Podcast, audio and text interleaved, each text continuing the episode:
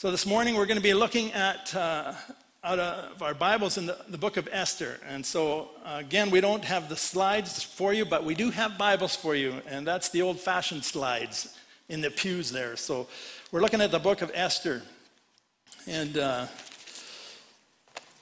it's been a great study for me. Like I've you know, I feel like, like before I was asked to preach, I was thinking, okay, next time I want to speak on Esther, or I felt that that's where I should go next. And so as I'm working through the book of Esther, I'm thinking, okay, this is great. There's lots here to preach on, but what is it that I'm going to preach on? And then, you know, I just started working with it, and, you know, the Lord just, uh, He moves by His Spirit and His Word in our hearts. And um, so I just want to encourage you to follow along and, and just let's open in prayer. Father, we just commit this message to you. I pray that you would enlighten our hearts, Lord. We can't hear your word apart from you opening the eyes of our understanding to hear. And I pray, Lord, that you would speak to us by your Holy Spirit, Lord God. Convict us, encourage us. We thank you that you know exactly what we need. And Lord, we open our hearts to say amen to that, Father. Speak to us in Jesus' name. Amen. Well, I was a, a newbie Christian, newly married, with a, my new father in law has a thriving business with all kinds of tools and equipment. He has an acreage that's bought and paid for, and he has a barn that's full of hogs. He was seeing most of the guys that were working for him coming to know the Lord and making Jesus Lord of their Savior. And there were so many of them that were so excited about what God was doing in their newfound faith. The Lord seemed to be blessing my father in law in every way possible as he honored him. And things were looking as though they just couldn't get any better for him in so many ways. But then the economy took a turn for the worse. And at 50 years old, he lost everything that he had. He went from the top of the mountain to the deepest and darkest valley. He had operating debts and companies all around the Bentley area, Lacombe, some around the Red Deer area, where he had boldly been proclaiming the goodness of God and the realities of who Jesus was. Joe, that's my father in law, he was about to go through what would be one of the biggest tests that he would ever go through in his lifetime. Does he really believe that God is as real as he was proclaiming that he was? To all of his friends and his neighbors? Or was it time to fall back on what the natural man was proclaiming for him to do, and that was to claim bankruptcy and don't worry about the debtors? You know, as a young believer, I watched my father in law as he sold everything that he had to pay his debts. He had a very, you know, he had every right to claim bankruptcy because that's just what we do in this country and in our society, the way that our whole system is set up for the almighty dollar. You know, he had every right to do that, but as far uh, as, but him wanting to honor God and those that trusted him enough to extend him credit, he felt that it was important before God to do the right thing. And to him, that was to sell everything that he had and work. He, even went to the, as far as working for one of his debtors until his debts were paid. Proverbs 3 5 says, Trust in the Lord with all of your heart and lean not on your own understanding. As a young believer, one doesn't get a better example of this, of what it really means to be a follower of Jesus. You know, I know that he had to be asking at the time, you know, why, Lord? All of the people that were being saved, there were a lot of people being saved in his business. He had a couple of businesses, and there were you know, a lot of people being saved. And he was a very generous man. He gave to a lot of areas and, and people in need and stuff like that. And so, you know, as times going on like this, he had to be asking, why, Lord? All the, the good things that are happening in this business, you know, why is this happening? But as years went by, keeping in my mind how Joe and Claire uh, as they honored God and they just continued to honor God, even in their little that they had, you know, as they went broke. I watched God bless them over the years, over and over and over. God really did take care of them. He really did honor them for honoring Him. And it's been amazing to see how God has blessed them and He's taken care of them every step of the way in their retired life. We all love these kinds of stories, you know, that give evidence of God's hand working in the lives of people like this. It's very encouraging to all of us. You know, I could go on and on about all the different ways that God blessed them for their faithfulness as time passed. And it became very apparent to me that God was working, you know, He was working behind the scenes in so many ways and in so many lives.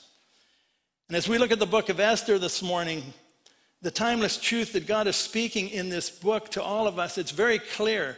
And it's this it's that He is in control and that He is always working even when we can't see it. In this story, a life threatening crisis develops for the whole Jewish race in many of the different provinces, so extreme that their very existence is at stake. And it could not possibly be more hopeless and more bleak than what it was. And this would be hard to believe, you know, except that we've seen this in our own history. You know, in just a short 75, 80, 85 years ago, the, the Holocaust. A terrible, terrible thing. You know, but despite this extreme hopelessness of this situation that we're looking at this morning, we see God encouraging the Jewish people of Esther's day and us here today through his word with truth. And the truth that God is supreme over all. Even when it, life doesn't make sense, he's still supreme. This small book of Esther should bring us great encouragement. If you're finding yourself in the midst of a troubling situation right now, I want you to take heart because God has your best interest in mind. We see a very clear picture of God's hand at work behind the scenes to protect and even advance his people as they stayed faithful to him in the midst of their struggle. Though God is not mentioned and prayer is not encouraged in this book, it's very apparent that God is working to set things up to accomplish his own purposes. Now, the primary purpose of the writing of the book of uh, Esther was to relate the dramatic origins of the Feast of Purim. Now, Purim is a Jewish festival that's commemorating the deliverance of the Jews in Persia from Haman's evil plot against them. So, Purim is the feast that they set up and said, okay, we got to do this so that we don't ever forget this, what God has done for us. And so, chapter 9 of Esther is uh, in verse 26 through 37, it just draws out for us what this was. And it says, Therefore, these days were called Purim, from the word pur. Because of everything written in this letter, and because of what they had seen and what had happened to them, the Jews took it on themselves to establish a custom that they had, that they and their descendants and all who joined them would without fail observe these two days every year in the way prescribed and at the time appointed. These days should be remembered and observed in every generation by their family, by every family, every, in every province, in every city. And these days of Purim should never fail to be celebrated by the Jews, nor should the memory of these days die out among their descendants. Now I'm reading that. Okay, these days should never be fail to be celebrated. Do they still do this today? So I looked it up. Yes, they do. They do do it. And the next celebration of Purim is on Wednesday, March the 15th, if you want to join them. March the 15th for two days, and it ends on March the 17th. You know, but there's yet a greater theme in this book. And it's God's faithfulness and his working that permeates every scene. Some call the book of Esther the book of coincidences. But as we read this short story in the context with the whole Bible, it becomes very apparent with God there are no such thing as coincidence. In this historical event, the Persian king Ahasuerus selects Esther, a young Jewish girl, to be queen. Now, Esther was taken to the harem. Now, this would not have been a happy day for either Esther or Mordecai, the man who was her uncle and raising her. You know, some say that Esther was probably a teenager. She was probably around the age uh, 16. And she very easily could have already been betrothed to a family member or a family f- uh, friend. She was taken out of the only life that she knew by the whim of an impulsive king. Esther began the one year of preparation for her one night with the king.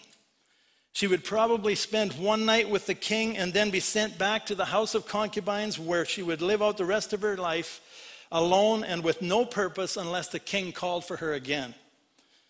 The women of the harem were kept secluded and guarded by eunuchs.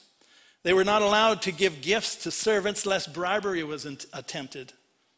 And no one could see them unless they were first carefully examined by senior officials. And then when the king traveled, his court and harem traveled with him in accordance with strictly observed regulations. So becoming a part of this harem is not something that I think too many would aspire to. Through it all, the message of the book of Esther is clear. God is supreme even when life doesn't seem to make sense. Mordecai, who had been like a father to Esther, he overhears of a plot to assassinate the king. He tells Esther, and then when this is found out to be true, the men who were planning to assassinate the king, the king assassinates them. And it turns out it saves the king's life. And so th- this event is recorded in the historical records. And uh, once everything settles down, King Ahasuerus, he promotes a man named Hamas. Hamas. he was heinous, but Haman to the highest position in the royal staff and commands everyone to bow down and honor him. But Mordecai refuses to bow down to him. And then as time goes on, and Mordecai continuing to not honor him in this way, it drives Haman crazy that Mordecai refuses to bow down to him. And Esther chapter 3, verse 5 and 6 says, When Haman saw that Mordecai would not kneel down or pay, honor, pay him honor, he was enraged. Yet, having learned who Mordecai's people were, he scorned or he despised the idea of killing only Mordecai.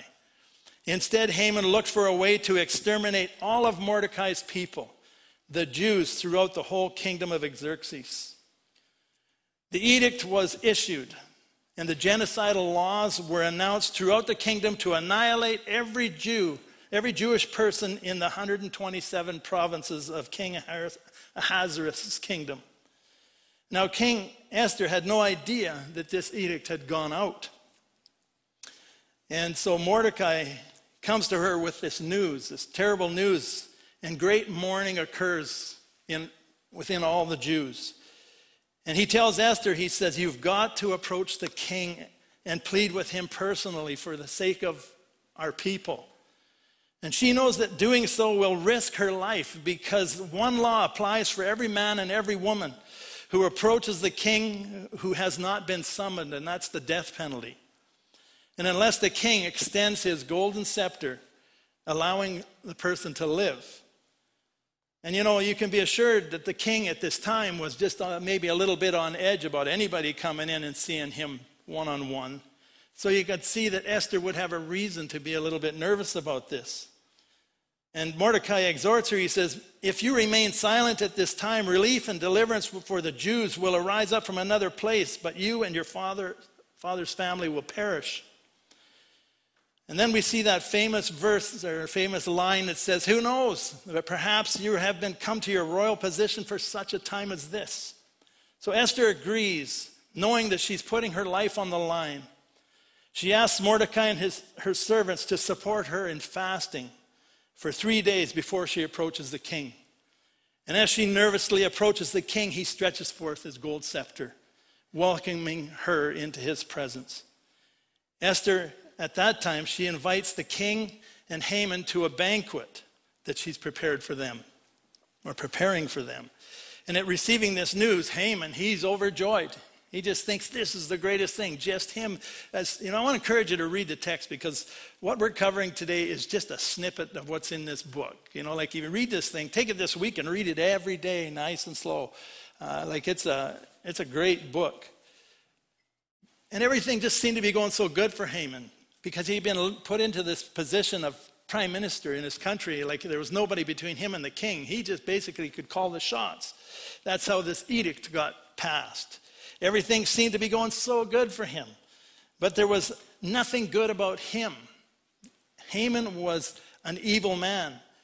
And very interesting. One of our coincidences here, the night before the banquet, the king just so happens he can't sleep. And so he commands his historical records to be read to him. Great sleeping medication, put you right to sleep. The section that just happened to be read was that concerning Mordecai's discovery of this assassination plot. Now, another coincidence. Esther 6 2 says that it was found recorded there that Mordecai exposed two of the king's officers who guarded the doorway who had conspired to assassinate King Xerxes. The king realized that nothing had been done to reward Mordecai for this. And just by chance, the king said, Who just happens? Who's in the court? And now Haman had just entered the outer court of the palace to speak to the king about impaling Mordecai on a pole that uh, he had already set up for this. And so his attendants answered the king. He says, Haman's standing in the court. Bring him in, the king ordered. You know, it's like God has, when he has, when he's going to do something, you don't want to be on the wrong side of the Lord. You want to serve the Lord with all your heart. When Haman entered, the, the king asked him, What should be done for the man the king delights to honor? This is uh, chapter 6, verse 5 through 12. Now Haman thought to himself, Who is there the king would rather honor than me? Talk about pride, eh? Talk about arrogance. So he answered the king, For the man the king delights to honor, have him bring a royal robe the king has worn, and a horse that the king has ridden, one with a royal crest placed on its head, and then let the robe of the horse, or let the robe and horse be entrusted to the, one of the king's most noble princes. Let them robe the man and the king the king delights to honor and lead him on a horse through the city streets, proclaiming before him, This is what the, is done for the man the king delights to honor. Go at once, the king commanded Haman. Get the robe and the horse and do it just as you have suggested for Mordecai the Jew, who sits at the king's gate. Do not neglect anything that you have recommended. And so Haman got, got the robe and the horse. He robed Mordecai. He led him on horseback through the city streets, proclaiming before him, This is what is done for the man the king delights to honor. Afterwards, Mordecai's returned to the, the king's gate. But Haman rushed home with his head covered in grief, and he told Zeresh, his wife, and all his friends everything that hap- had happened to him. Now, the banquet that Esther has prepared for the king and Haman is taking place. And Esther reveals this plot, Haman's plot, to, of impaling Mordecai on a pole. Enraged, the king has Haman killed, and Mordecai is promoted to be his replacement. A new law is passed enabling the Jews to defend themselves, and consequently, they are spared from annihilation. When everything seemed like it was out of control for Esther and Mordecai, when the king orders the ruin of the Jewish nation, when evil was poised to triumph, we can see very clearly that God is at work. We have to know Him. We have to know the Lord so we can rest in Him, so that we can trust Him when we need to trust Him, because He is at work. We, he worked through their dark days, and they were delivered by their oppressors, from their oppressors. When I was a young Christian, now I wanted to learn what I could expect from God in my earthly life here and now. And like this is the truth. I was, you'll say, yeah, okay, when you hear the story, you'll say, yeah, I believe it. I was seeing God move in amazing ways and very obvious ways, and He left very little reason for me to doubt that He was the one really showing Himself to me. I surrendered my life to Him and I'd saying, Lord, your will be done. Not having any idea what that even meant, but I just prayed, Lord, your will be done in my life. He was showing Himself to me, and and he was building my faith in who he was. And he was showing me how real he was and that how he wanted to be involved in area, every area of my life. He was teaching me uh, that he was aware of everything that I was doing. He was making that clear to me. He was aware of what I was doing, that I wasn't getting away with anything. He was teaching me that he was aware of everything that I was thinking and that it all mattered to him. I was learning about legalism and about grace and mercy and judgment and how this was all important and all this balanced out in who he was and how this all related to me in my walk in this life with him. And I remember as I was trying to figure out, okay, if God wanted to bless me in my life, and, you know, what did it mean? And what did that really look like? You know, now here's a, this is a little bit real simple and a little bit embarrassing to even tell the story, but I'm going to tell it anyways because it's what come to my mind at the time as I'm thinking about this, thinking, okay, Lord. But I was, you know, really learning about what I could expect from God.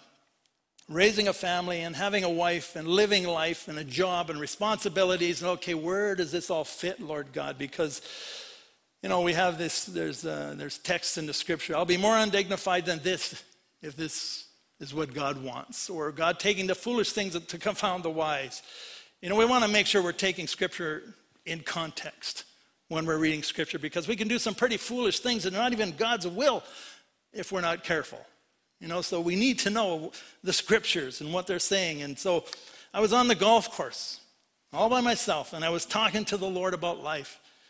And I thought, okay, Lord, I know you want to be a part of my life and everything that I'm doing, you know. And I said, make this shot go right up the center of the fairway because this shots would go everywhere but the center of the fairway. So I said, Lord, make this shot go up the fair, right up the middle of the fairway. I wind up and straight into the bush the shot goes. And so I, well, that doesn't work. And then so, you know, like I was honestly wanting to figure out God. I can remember that so clearly. Talking to God about those kinds of things and where do they fit? How does all this fit? and what I could expect from him. You know, how does it all work? What does it all look like? I needed to learn what it was that I could trust God with with my life. If God was real, I wanted everything that he wanted to give me. I didn't want to miss a thing. You know, how is it that God is supreme when horrific things happen and when maybe nothing is making sense? I received a book. You know, every once in a while, you beautiful people come in and you just sort of unload some of the books that you have in your library because they just don't fit anymore or whatever. And we get, as staff, to pick over those books, and we get some great books. And thank you for that. It's awesome. It's a blessing. About two weeks ago or so, somebody dropped off some books, and I've picked up. It's a coffee table book, and it's called The Holocaust Chronicles. And uh, talk about things not making sense. I'm reading through this book and looking, you know, reading about World War II and the history. You know, these times were so incredibly stressful in these people's lives that so many people just wanted to die and end this incredible torment of extreme anxiety that they were experiencing at that time.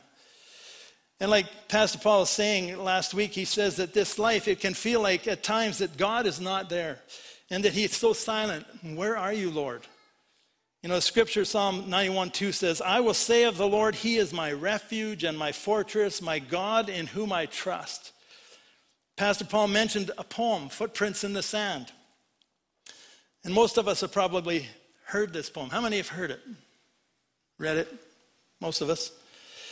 You know, this poem is obviously an epiphany of someone who's walking with the Lord and, and they're just learning about where's God at in my quiet times or in my times of struggle? And I want to read the poem.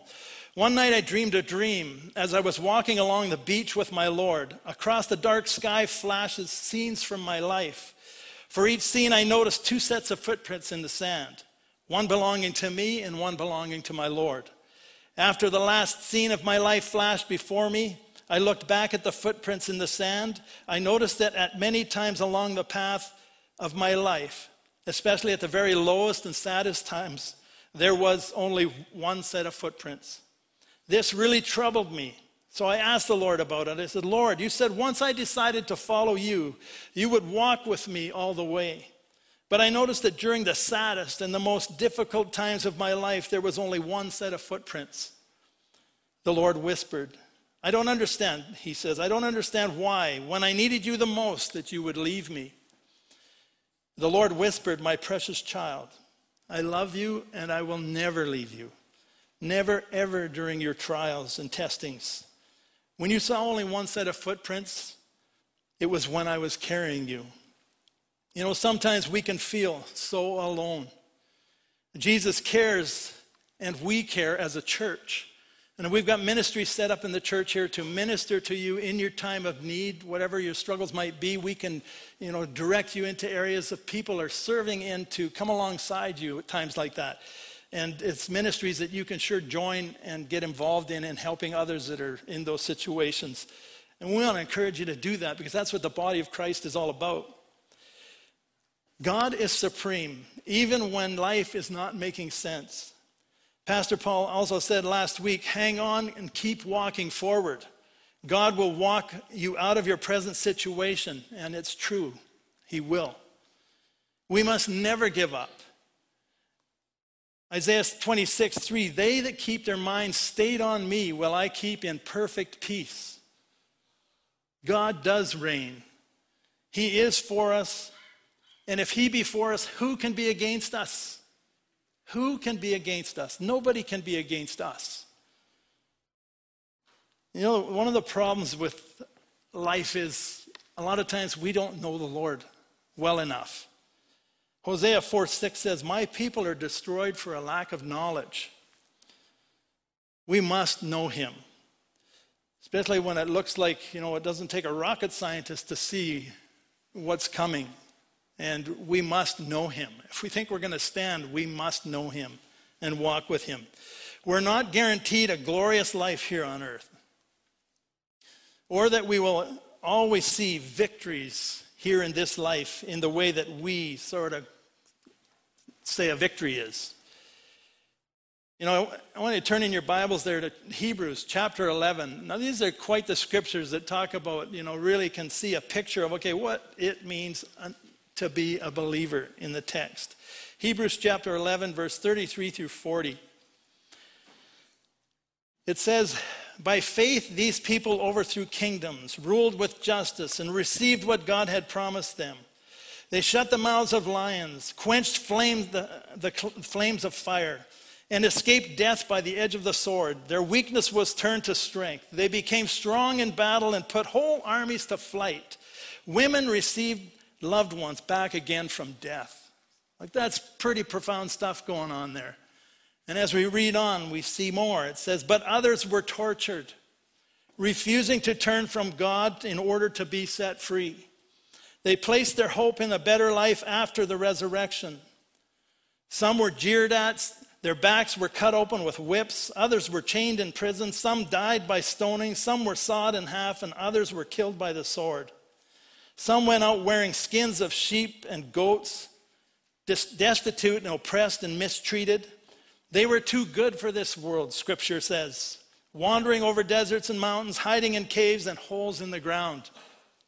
All these people earned a good reputation because of their faith, yet not one, none of them received all that God promised, had promised. For God had something better in mind for us so that they would not reach perfection without us. That's a quite a text there. What do you see when you look at the big picture of your life? Now, even though God is not mentioned, nor the word miracle or prayer in the book of Esther, it is very clear and evident that God is working behind the scenes in this book. God takes the natural and works supernaturally. My father in law, he always said, You do the possible, Mark, and God will do the impossible. God says that He makes all things work together for good to those who love Him and are called according to His purposes. God does not owe us an explanation. He works all things to the counsel of His own will. This is a story of a young lady who is very normal. Very simple in the life that she was handed. We have no idea what happened to her parents, her mom and her dad, that Mordecai had to raise her, adopt her, and raise her. We get a picture of a crisis and how crisis, this crisis was met. We are introduced to the crisis in chapter 2, and the plot thickens in chapter 3. And what we discover here is that God is a God of the crisis. He doesn't panic, and He's not surprised. If we're enjoying a season of peace right now, God is a God of that season of peace. And if we're in a season of crisis, God is a God of the crisis. Scripture in Hebrews 13 8 says that He's the same yesterday, today, and forever.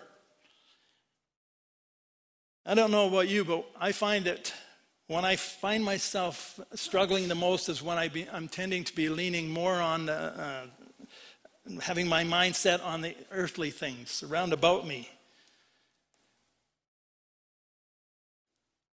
Romans 8 5 says that those who live according to the sinful nature have their mind set on what that nature desires, and those who live according to the Spirit have their mind set on what the Spirit desires. How much like you, I've been asking the Lord lately for, you know, for, I don't know, a couple of months I've been praying and meditating on the thought, you know, how much like you can I be, Lord? How much like you could I possibly be in the earth today? You know, because stress enters our life. You know, and some of the stress that comes on us is, is a healthy stress if we deal with it properly. Some of the stress that comes into our life is a not a good stress, not a healthy stress. When the stress that comes into our life pushes us into the ground and we can't look up, you know, we need to rely on each other, help each other, be there for each other, and reach out to each other in the moments these like this in our life. And when we're, you know, because we can learn how to deal with the stress in our life. The scriptures talk about take, keeping short accounts, and you know it means a lot of things there. But keeping short accounts, and all of a sudden you see you're stressed. Okay, it's stop and say, okay, why? Where's this coming from? And dealing with it. Whether it's a mund, uh, um, mundane day to day tasks or the occasional trial or crisis, you know, we so easily wonder, why is this happening to me? Or where are you, Lord? The book of Esther gives us the answer to this. He's right here. He's orchestrating the events of our lives to bring about His purposes that He's destined for us. He's there in, a, in the decisions that are made against us and He's there in the decisions that are made for us. Because we see God placed Esther in the palace for such a time as this, we can trust that God's timing for placing us in different situations. You know, it's easy to struggle with timing, thinking that maybe we're in the wrong place at the wrong time. But just maybe you're in the right place at the right time. Every human being goes through difficulties. We all do, where God seems to be absent. This is nothing new, and Esther encourages us that even if we can't see God's hand, we need to be patient and maybe even fast. You know, the devil has a strong hatred for all of God's people. He's got no control in our lives other than what we give him. Talks about him roaming around as a roaring lion, seeking whom he may devour. Scripture says that God has sent angels to serve those that re- to serve those that received salvation. You know, like God is bigger. We don't have to worry about the enemy. He's outside of this hedge of protection of these angels. The only authority he has in our life is what we give him. And we have control over that. Haman joins the likes of Pharaoh and Hitler and a host of other anti Semitic personalities. This should keep, be kept in mind as we observe world events. You know, I once heard that Israel is a signpost for the world about what God is doing. You know, when you watch Israel and you see things happening there, it's a signpost. And uh, we should keep in mind, all of this in mind as we observe world events and in our personal efforts, we, show, we, we need to show kindness and love to every person. Will we be a Shadrach, Meshach, and Abednego who say, Oh, King Nebuchadnezzar, we do not need to defend ourselves before you in this matter? If we are thrown into the blazing furnace, the God we serve is able to deliver us from it, and he will deliver us from your hand, O majesty. But even if he does not, we want you to know, Your Majesty, that we will not serve your gods or worship the image of gold that you have set up. Will we be a people who say yes? Being willing to risk suffering persecution so that God can have his way in the earth today. A living sacrifice. We must be willing. Our lives are not our own, we're slaves of Jesus Christ. Who in their right mind would choose this life? the believer would because they know the Lord. God wanted to deal with Haman because he was such an evil man. Mordecai and Esther were willing to stand and do the right thing, willing to suffer if need be. Are you committed to the Lord and His will for your life? Nobody but the believer can choose to do, choose the life that God sets out before them and say, Yes, Father, your will be done. Not my will, but your will be done.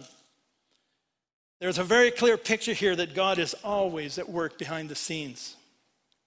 The crisis for the Jewish race and their very existence was at stake, and it looked impossible for them. And yet, it's very clear that the scriptures that God is showing us that there is always hope. He's wanting us to leave here this morning with a clear understanding that He is for us. And if He be for us, who can be against us? God is always working behind the scenes, regardless of how bleak and hopeless our circumstances might be. You know, I don't know if there's anything harder than losing a loved one, losing a spouse, or losing a child, or losing a parent.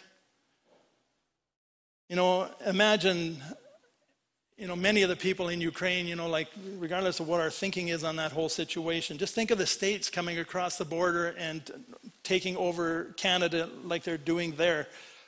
But by the grace of God, we are where we are when we're here. And enjoy the peace in our borders the way that we do. Mordecai, he was just living everyday life and he responded to do the right thing in his everyday life that he was living. You know, we've got to be honest with ourselves and honest with God about our present situation and dealing with our stuff the way that God can work through us, in it, in us, and through it, through us. It's not wrong to be anxious. We all experience anxiety in our lives, but it's what we do with the anxiety that really makes the difference in our lives. Esther and Mordecai had a reason to be stressed about their situation, and they were stressed. If you read the story, and, and uh, Mordecai, he's at the, the gate, he's on the streets, he's in sackcloth and ashes, and he's grieving, he's mourning out loud like he's, he's got some anxiety in his life right at that moment. But look what Isaiah 43, 2 and 3 says. I'm going to wrap up with this. It says, When you pass through the waters, I will be with you. And when you pass through the rivers, they will not sweep over you. When you walk through the fire, you will not be burned. The flames will not set you ablaze. For I am the Lord your God, the Holy One of Israel, your Savior. Life can be hard, there's no doubt about it. Difficult times come to all of us, and pain cannot be avoided. When life doesn't make sense, do you turn to the Lord or do you turn away from Him? Let this book of Esther encourage you that God is always present. Jesus calls us in John 15 15, he calls us his friend. The Holy Spirit is our helper, he's our comforter, he's our ever present help in a time of trouble. Now, I want to, the last verses I'm going to read, two verses, three verses here. Uh, about the faith of Abraham. Powerful scriptures here. Even when there was no reason for hope, Abraham kept hoping, believing that God would become the father, believing that he would become the father of many nations. For God said to him, That's how many descendants you're going to have. And Abraham's faith didn't weaken. Even though at 100 years of age, he figured his body was as good as dead, and so was Sarah's womb. Like it was impossible, but his faith never weakened. Abraham never wavered in believing God's promise. In fact, his faith grew stronger. And in this, he brought glory to God. So when you pass through the waters, like think of these things. This is your life and these are the trials of your life, and you're passing through the waters, you will not drown. When you're passing through the rivers, they will not sweep over you. When you walk through the fire, you will not be burned, and the flames will not set you ablaze. It's these angels that have been sent to serve those that receive salvation that are protecting us from anything the enemy would try to throw at us. And God has to allow these kinds of trials to come into our lives to develop us and to help us to know Him better. And so we can't see these things and just lose hope in the midst of them, take our eyes off like Peter did in the water and start to sink. We need to keep our eyes on Him, the maker and the builder of our faith. And so let's just stand as we close in prayer. For I am the Lord your God, he says, the Holy One of Israel, your Savior. Father, we thank you, Lord God, for your word. Lord, this is just a snippet of your word out of that, that whole book that's there to encourage us, to build our faith, to, to make us, Lord God, help us to understand who you are and to know what we can expect from you, Lord God, as we walk our day by day lives.